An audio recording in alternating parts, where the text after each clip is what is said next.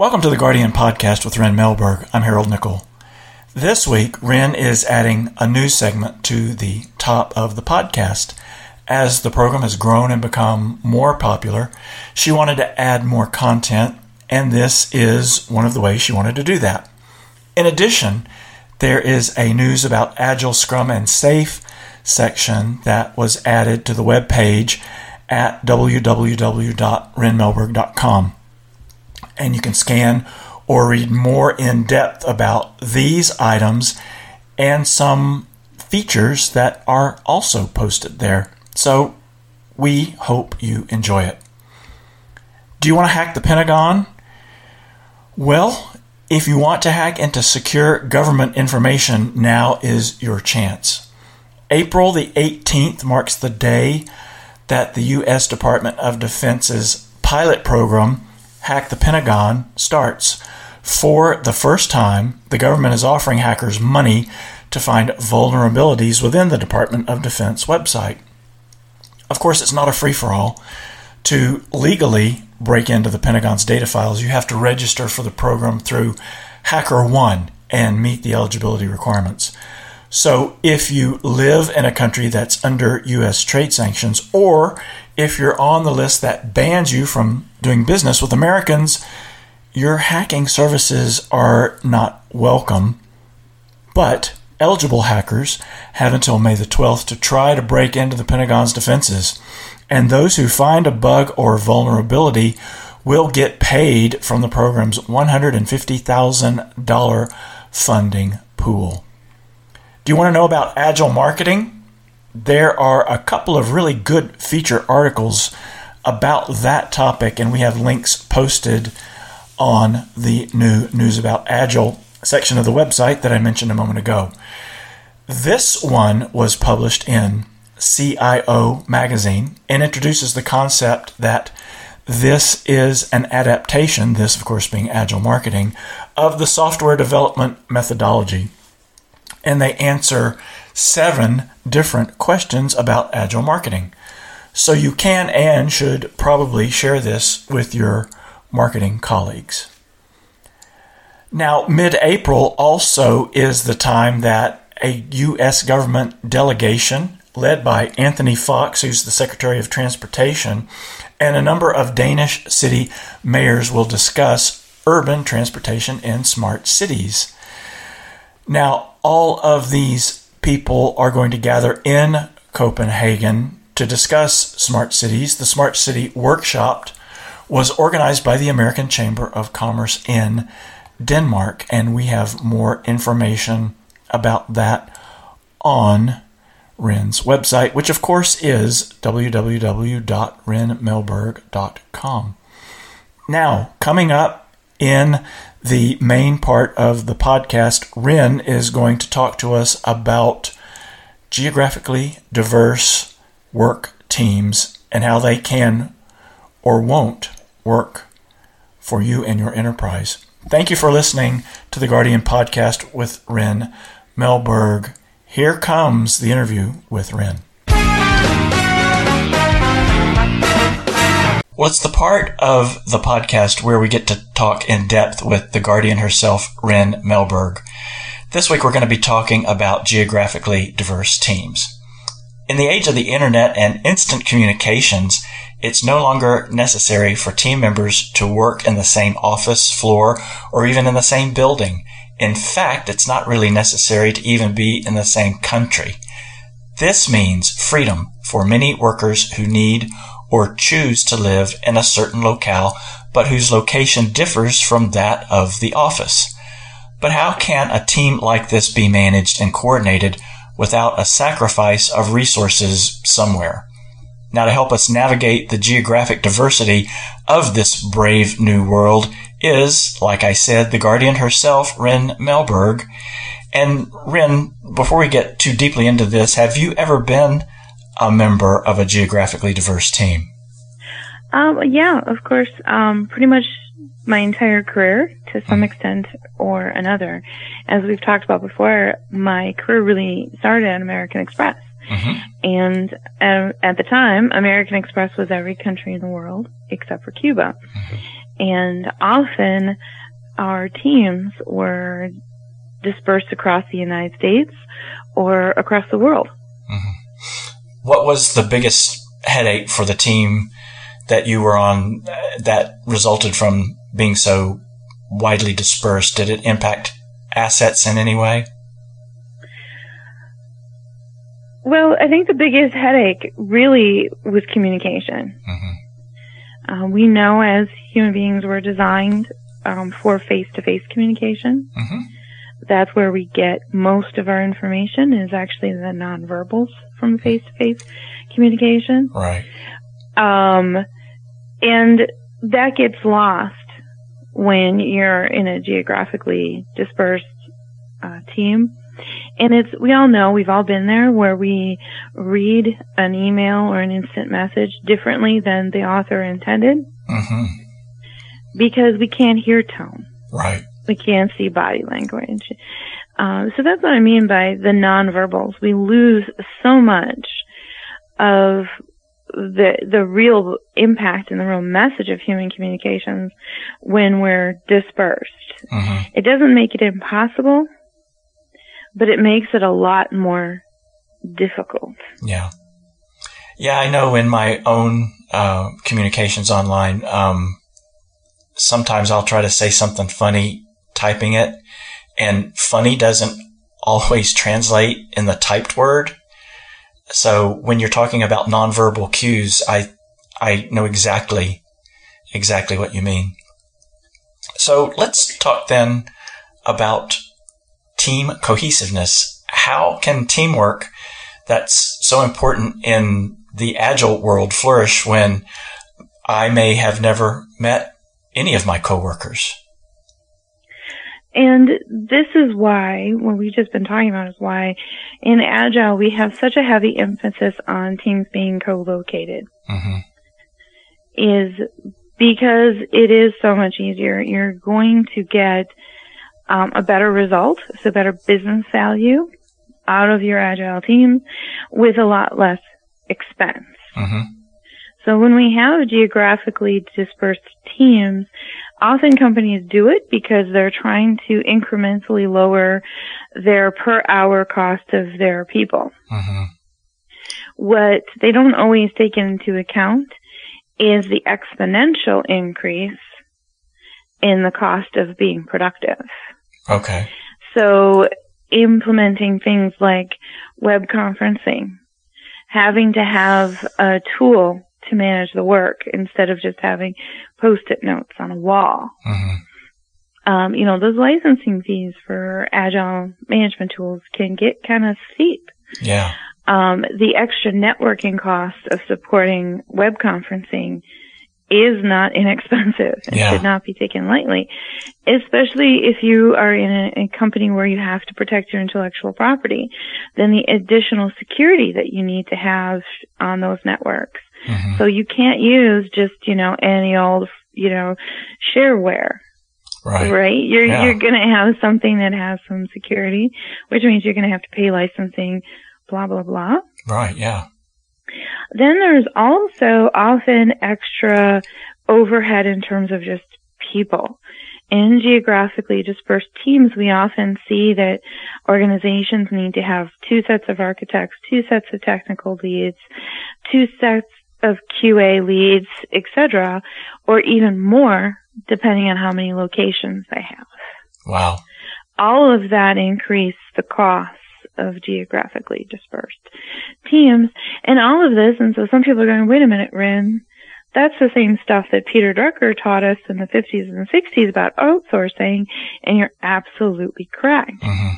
The same economic rules apply to hmm. outsourcing as agile teams that are not co-located. Um, and so you're gonna have, you may have like that we call it penny, actually Drucker called it penny wise, pound foolish. You stole mm-hmm. it from Franklin, right? Right. because it's true. Being penny wise about this hourly cost of resources pound foolish about all the extra overhead and governance and everything that needs to be in place to have successfully geographically dispersed teams. Okay. Now, taking that into account. That's one side of it, right? Mhm. The other side is that if we don't support some geographic diversity, a company can't stay competitive. Mhm. We have to be able to support people working from home. Right. That's just a modern necessity. And one of our agile principles is that we don't mandate for knowledge workers when and where they do their work. If somebody is more productive at 2 a.m., we let them work at 2 a.m. Mhm. We're not going to shut that down No. because what they're going to deliver for us is too valuable. Right. Right. So let's get even more granular with our agile team and its geographic diversity. And and I'm not trying to be a wise guy when I ask this. How do you have a stand-up meeting if no one is physically there? It's pretty damn hard, isn't it? Yeah, It would seem First like of that- all, that- one of the things I I coach is that even if you're physically dispersed, so even if you're the one person working from home that day, Mhm. you stand up. Okay. You respect the team. Okay. And that's really what that is about. It's about respecting the team. Um, and you can still have your stand up. It's just harder. You know, again, if you're geographically dispersed, then you're going to have to look to technology to be able to communicate things like your Kanban board or user stories or whatever the team is working on hmm at that moment Mhm. or discussing or reviewing as part of your stand up. hmm Because remember, a lot of agile teams use Kanban boards to do Right, their yep. stand up. And I'll tell you right now, my, I have a strong preference for that just because I found them to be much more effective stand ups when you have a Kanban board. Um, but just working together in general, the teams have to be more creative. And that's where we have to use things like pictures of your coworkers or webcams or things like that. So you can still have that connection Okay. with Yeah. your team members. Yeah, that makes sense. Um, and you had mentioned the Kanban board. Um, and again, you know, if you're not there to put your post-it note on the, the Kanban board or see what other people have posted, how do I, how do I keep up with my colleagues on the things that I'm doing and on the things that they're doing? Most teams will develop a couple of working agreements. There's two that are the most common, hmm um, basically because they tend to be really effective Mhm. in these situations. And one is that everybody agrees that they will have the agile tool up to date prior to stand up. Okay. The other thing is for those who don't have access to the Agile tool, which often happens with geographically dispersed teams, then the Scrum Master, there's more onus on the Scrum Master to put their updates into the system. Okay. Well, you talked earlier about um, nonverbal cues and mentioned that there was so much more to human interaction and communications than words on a page or even spoken over a phone. Did you or do you find that there are more misunderstandings or miscommunications as a result of the absence of those nonverbal cues, which are also sometimes known as body language? Absolutely. Okay. without a doubt. And that's one of the things that geographically dispersed teams have to be aware of.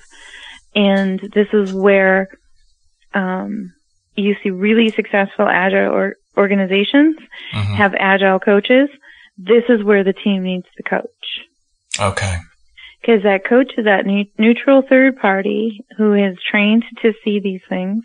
They're trained to see misalignment hmm and they can really help a team see where they're misaligned. We, you know, Mhm. sometimes we call it talking past each other. Yes. Um, and there's those miscues and miscommunications and also give the team, um, tools to be able to deal with that and minimize them. But that's one of the things that we have to account for when we have geographically dispersed teams Okay. whether they're agile or not, is the cost of these miscommunications. And sometimes they're very real costs. Luckily, we're not in the military. Mm-hmm. This is one of those things that, by the way, that the military calculates, the U.S. Mhm. military. Most militaries calculate them. It actually started with the Israeli military, Huh. um, and they're really, really good at it. Um, because in that world, miscommunications literally result in death. Yes. And what results is what we call in the United States friendly fire, Mhm. which is just a really weird way of, in, in, in sort of like almost trying to make it sound nice. Yeah. But a way of saying that a U.S. military person accidentally killed one or more other U.S. military people. Right. Yep. And when we look at modern warfare, about half of military deaths are friendly fire. The. United States and other countries is the same. And I bring this up just to sort of give people the extreme side of the cost of miscommunication. Okay. It's really high. It can be really, really high. In some companies, and we've talked about them a little bit here Mhm. when we talk about governance, it's security breaches, it's regulatory problems, Mm-hmm. right? Right. Those are pretty high from an organizational standpoint. Luckily, it's not life or death, so we can kind of take that out of it. But that doesn't mean we shouldn't take miscommunication and the cost of miscommunication very, very seriously. Yes. Yeah, I I had no idea about the military, and as you say, um, the friendly fire deaths are, uh, I guess, to me, seem all the more tragic because of the source of the of the fire. They are, and so you have the people who unfortunately lost their lives or were injured, and then you have the people who caused it, Right. and both suffer greatly. Yes. Yes. Absolutely. And so then you think about it, you take that into our far less uh, costly work world, right? Mhm. And we think about what happens in miscommunications, both sides suffer. yes. And that's one of the things we don't always take into account either in miscommunications is that both sides suffer.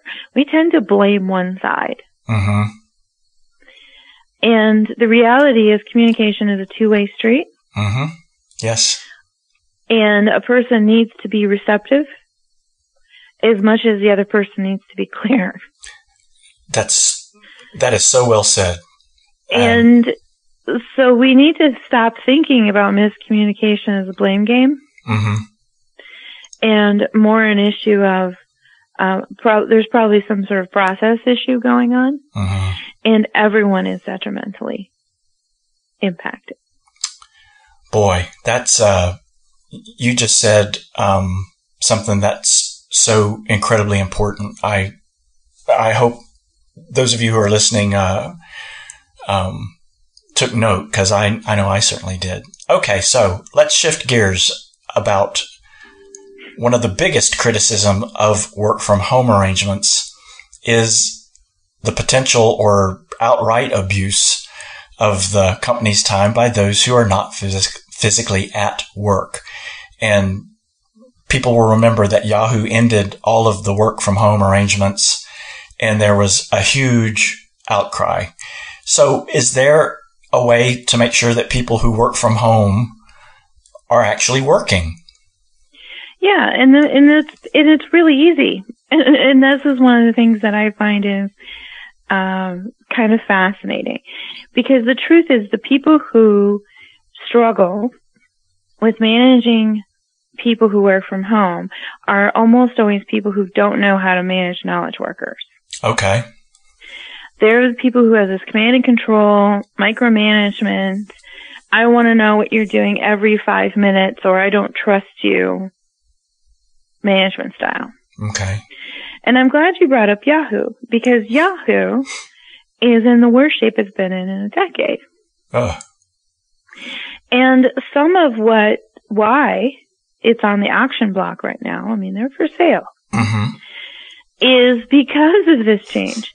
Because knowledge workers, remember, knowledge workers are motivated by purpose, autonomy, and mastery. Right. When we take away work from home and alternate work arrangements, we take away autonomy.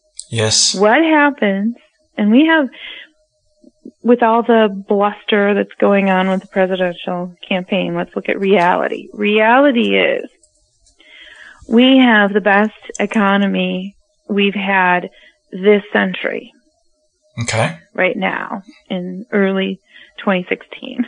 so I'll timestamp that. Yeah. Yeah. Um, okay, we have places like Minneapolis, we've talked about before, that has over two, has about 200,000 tech jobs open. Okay.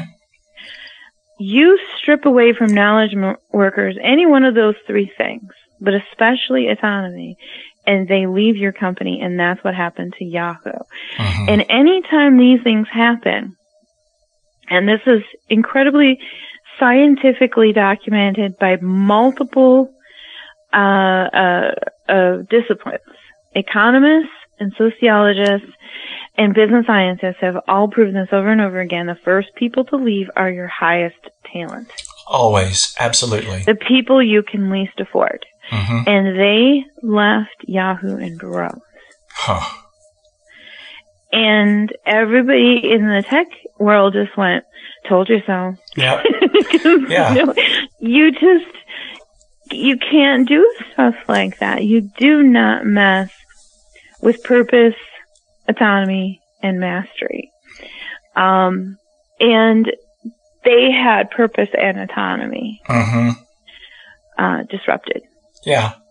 Yeah. And, but let's, let me kind of flip that on its side a little bit. Um, Mhm. because there are plenty of, of trust or maybe better said, lack of trust issues about that. So, um, you had mentioned, you know, the, the person who doesn't understand how to manage the knowledge worker, and that makes perfect sense. Um, is there, though, under Agile, is there a protocol that helps mitigate this, or am I being too controlling?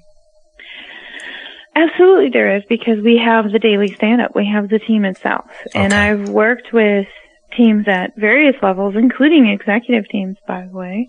When it, we haven't talked about this in a while, but when an, when an organization truly goes agile, the Mhm. C-suite becomes an agile team Okay. with all the same ceremonies and behaviors that you would expect from an agile team. Okay. And what happens is one of our favorite sayings, there's no ha- hiding in agile. That's right. You can't hide poor performance. You can't hide ignorance. You can't hide defects. You can't hide bad decisions, hmm right? There's no hiding in agile. It will come to the surface usually within the same sprint. Okay. If So- not that sprint, then the subsequent sprint. And this happens with a certain degree because most people who the there's a tiny population in the workplace. This is really fascinating. So back to our business scientists. How many people are really kind of lazy and just try not try to get away with stuff? I want a paycheck without ever doing anything. It's actually only about two percent of the population. Wow. But we have created this whole management zeitgeist hmm to this 2%. That 2%, by the way, usually knows who they are. They're not going to go to an agile company because they know they're going to be found out. Right. And they're going to be found out fairly quickly. And what will happen is the team will go to their coach and say, we think we want so and so removed. hmm The coach will come in and observe because you want that third party objective validation hmm that this is what's happening. Not that there's a personality conflict. Not, you know, the coach wants to make sure that, you know, the team isn't supporting this person or something, you know. You want to make sure that this person really is underperforming. hmm Yeah. Then the coach will go to the hiring, you know, that person's um, manager and or HR and say, we need to make a move.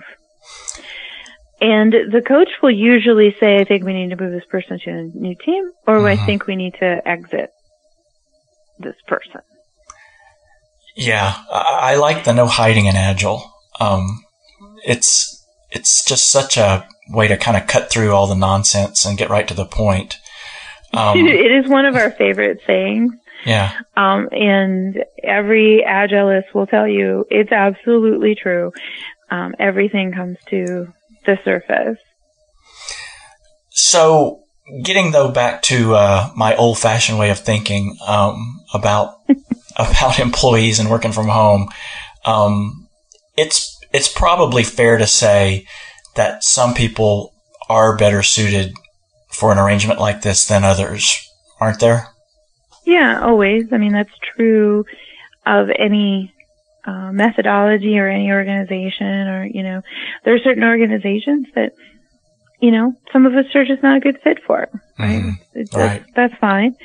Um, you know, someone who, for instance, doesn't have a knowledge worker uh, mentality and ethic isn't likely to be a good fit in an agile organization, right? Because right away, they're not going to care the why. Mhm. So they're not going to invest creativity into the design. They don't, they may or may not care about autonomy. And if they don't care about mastery, do you really want to invest in that person? No. If they're not investing in themselves, Yeah. do you want to invest in them? Probably Absolutely not. not. Right?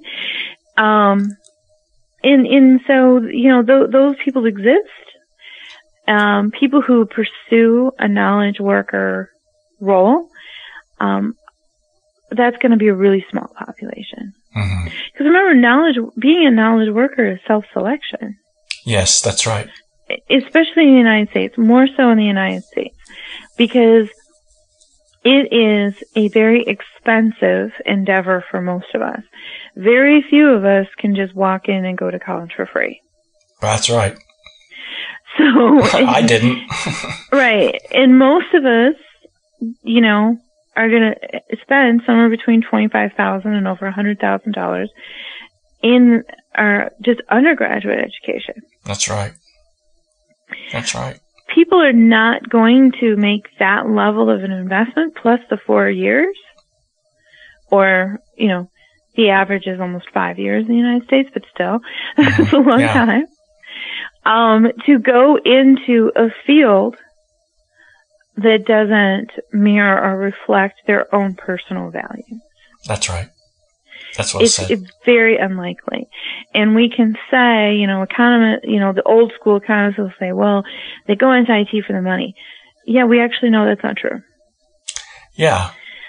The economists who studied it have said that once people believe they're getting paid their fair, not just believe, they know they're getting paid their fair market, hmm money goes out the window as a motivator. Right. That's right. It then becomes purpose, autonomy, and mastery. the big three. So, Yep. getting kind of though back to uh, if if we were going to write this down um, as as a directions for for hiring managers, what would you say are the traits that you should look for that will make the remote person or make a person be a good candidate for working remotely? Really, it's more about um, a, a certain degree of discipline hmm and a sense of accountability. Okay. And you want that sense of accountability for anybody who works on an agile team or any team, even a Mhm. non-agile team, right? Right. Um, so they're not going to make commitments and then not follow through on them. Mm-hmm. You want someone who really feels that accountability and responsibility and takes it seriously. Yes. Um, some people, and I think this is a huge mistake, so I'm going to say the other side, they look for people who, you know, will, even when they're at home, work the traditional office hours. hmm What, again, why do you, what do you care? If it's supposed to be done by Friday, why do you care if they did it Thursday at three in the afternoon or two o'clock in the morning on Friday? It's a good question. It shouldn't matter. It Yeah. really, really shouldn't. And the vast majority of knowledge workers are salaried anyways. So Right. Really shouldn't matter. And especially if you're following business science, you're not using outsourced people in your knowledge worker roles or contractors, then they're definitely salaried, right? hmm hmm So you really shouldn't care. That's right. you, you, you might care if you think the person's not getting enough sleep, yeah. but that's a different conversation Yeah. than, you know, if they sent you emails at two o'clock in the morning, you know, Well, that's it, right. it really shouldn't, shouldn't matter. So really look for that person who has a sense of accountability and responsibility and really cares about the impact that they have on their team members and the organization. Yeah. Yeah. The only th- motivation I can think of is that, you know, we should all be suffering equally at three o'clock in the afternoon. And, um, how dare you be suffering at 2 a.m. So, you know, but you know, it, but if you're doing, you know, independent work, hmm it doesn't matter, right? Oh, yeah. Or, you know, and there's been times in my career where I would get up. I remember this one job I had. I would get up at uh, six o'clock in the morning, hmm and I would take an hour or so of calls with Eastern Europe. Oh, Then yeah. I would make breakfast, walk the dog, shower, pick up calls with um, Europe, and then start moving into the United States. hmm You know, then I would stop working like around one Right. because I had calls with Asia at 10 o'clock at night until Yep. midnight. Yep. You know, and, and so it was a very odd work day, but I got everything done, including everything I needed for the household and my family. hmm Yeah. You know, the dog loved it well, because I worked from home full time. You know, Yeah. and and no one I worked with gave a crap if at one o'clock in the afternoon I took off and did grocery shopping and picked up the dry cleaning and did all this other stuff because we weren't working together on anything anyway. Yeah. so it Yeah. didn't matter, right? Absolutely. Um, and it wasn't that big of a deal for me, who tends to be a night person anyways, hmm to get on a phone call at 10 o'clock at night with Japan. Right. Right. Right. So, as you know, we talked about employee qualities. Let's look at leadership qualities. What what are or what kind of leadership qualities are needed to to manage a geographically diverse team? I think you may have just answered a lot of that. Yes, because I was a leader at that in that role, Mhm. and my people were scattered across the globe, right? And so it was really about flexibility. But a lot of what I find is people who are successful in leadership roles of knowledge workers in general, hmm whether or not they're geographically dispersed, model the behaviors that they want to see from their people. Okay. Yes. So they're really going to make sure that they have a nice sense, they have a, a defined sense of purpose for their work. They're working autonomously and promoting a, autonomous work. They're mastering and they're transparent about what they're working in on and mastering, hmm as well as fostering in that for others. And they're very creative. How do I have one-on-ones with someone who's in Japan? Yeah. Yeah. Right. For example, so looking for ways, don't make Japan always accommodate your U.S. schedule. hmm Sometimes you should accommodate, accommodate their schedule, Exactly. um, etc. And, hmm uh, you know, it's funny how, what a big impact that had. My willingness to have kind of a weird work schedule hmm um, had such a huge impact on the people I was leading because no one in the United States had ever done that before and shown them that respect Huh. and said, you're important too.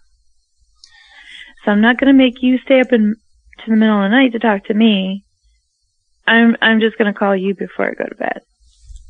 That's that's cool. That's a very cool way to approach it. But it's also, that's servant leadership, Yes. right? Right. And there were many times when they would accommodate my schedule. Mm-hmm. And that's really what you want to model. You want to think about those things as a leader. Um, you know, what can I do to make that person who's halfway across the planet feel important, feel valued, Mm-hmm. feel part of this team, Mm-hmm. and not feel like they're the other, you know? Yes, that's right. Yeah, it's. Um, I know that I used to have a the the man I reported to was in Hong Kong, and we would do exactly as you described. He would call me at nine o'clock at night his time some days, and some days I'd call at nine o'clock at night my time, and it was never never an issue. Right, but didn't it make you feel valued because you weren't always expected as the subordinate to accommodate his schedule? It, absolutely, it was. I he thought was very willing generous. to say, Yep. "You're important enough to me. I'm going to stay up late and call you." Yeah, I thought it was extremely generous of him, and um, it's been a number of years, and I still remember it very well. So, with the time we've got left, you know, I kind of brought my own um, cynical baggage along with me on our conversation today, and asked you a lot about the potential downsides of the geographically diverse team.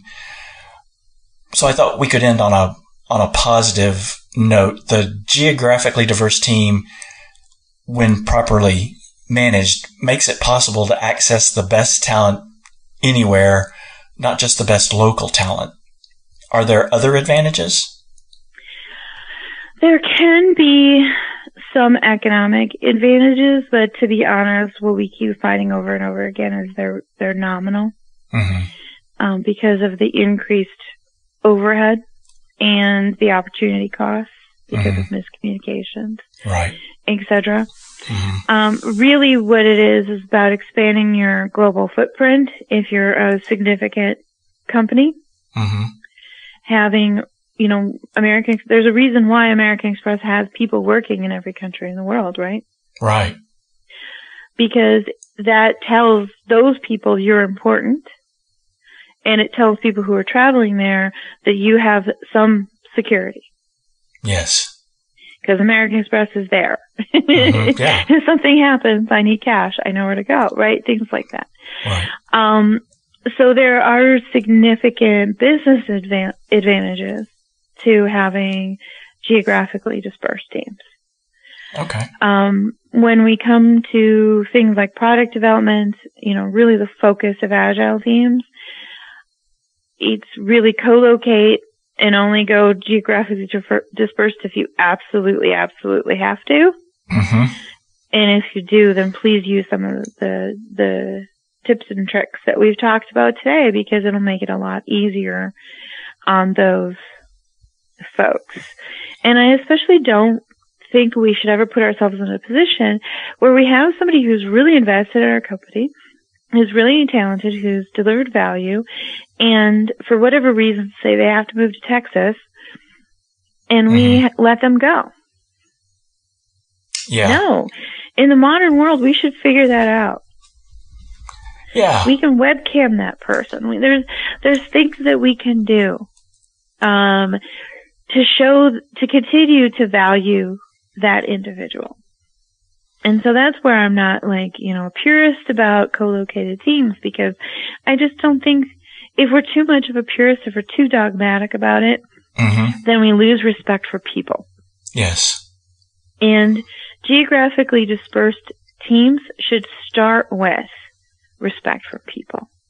And everything we do to support geographically dispersed teams should be about respecting the people.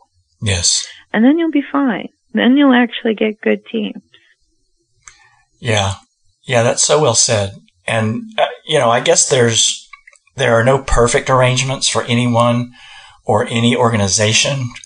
One size never fits all. And as we've heard, you know, not everybody is cut out to be a member of a geographically diverse team, but clearly there are advantages and reasons to consider this kind of an arrangement and probably more, at least than I would have imagined before this conversation today with Ryn. Not the least of these is entree to the best talent available anywhere, but also considering what some of the downside is in terms of lack of communication and added cost. Now, to read more about this topic and a whole lot more, be sure to visit Ryn's webpage, which is www.rynmelberg.com. And as always, remember to come back next week for another edition of the Guardian podcast with Ryn Melberg.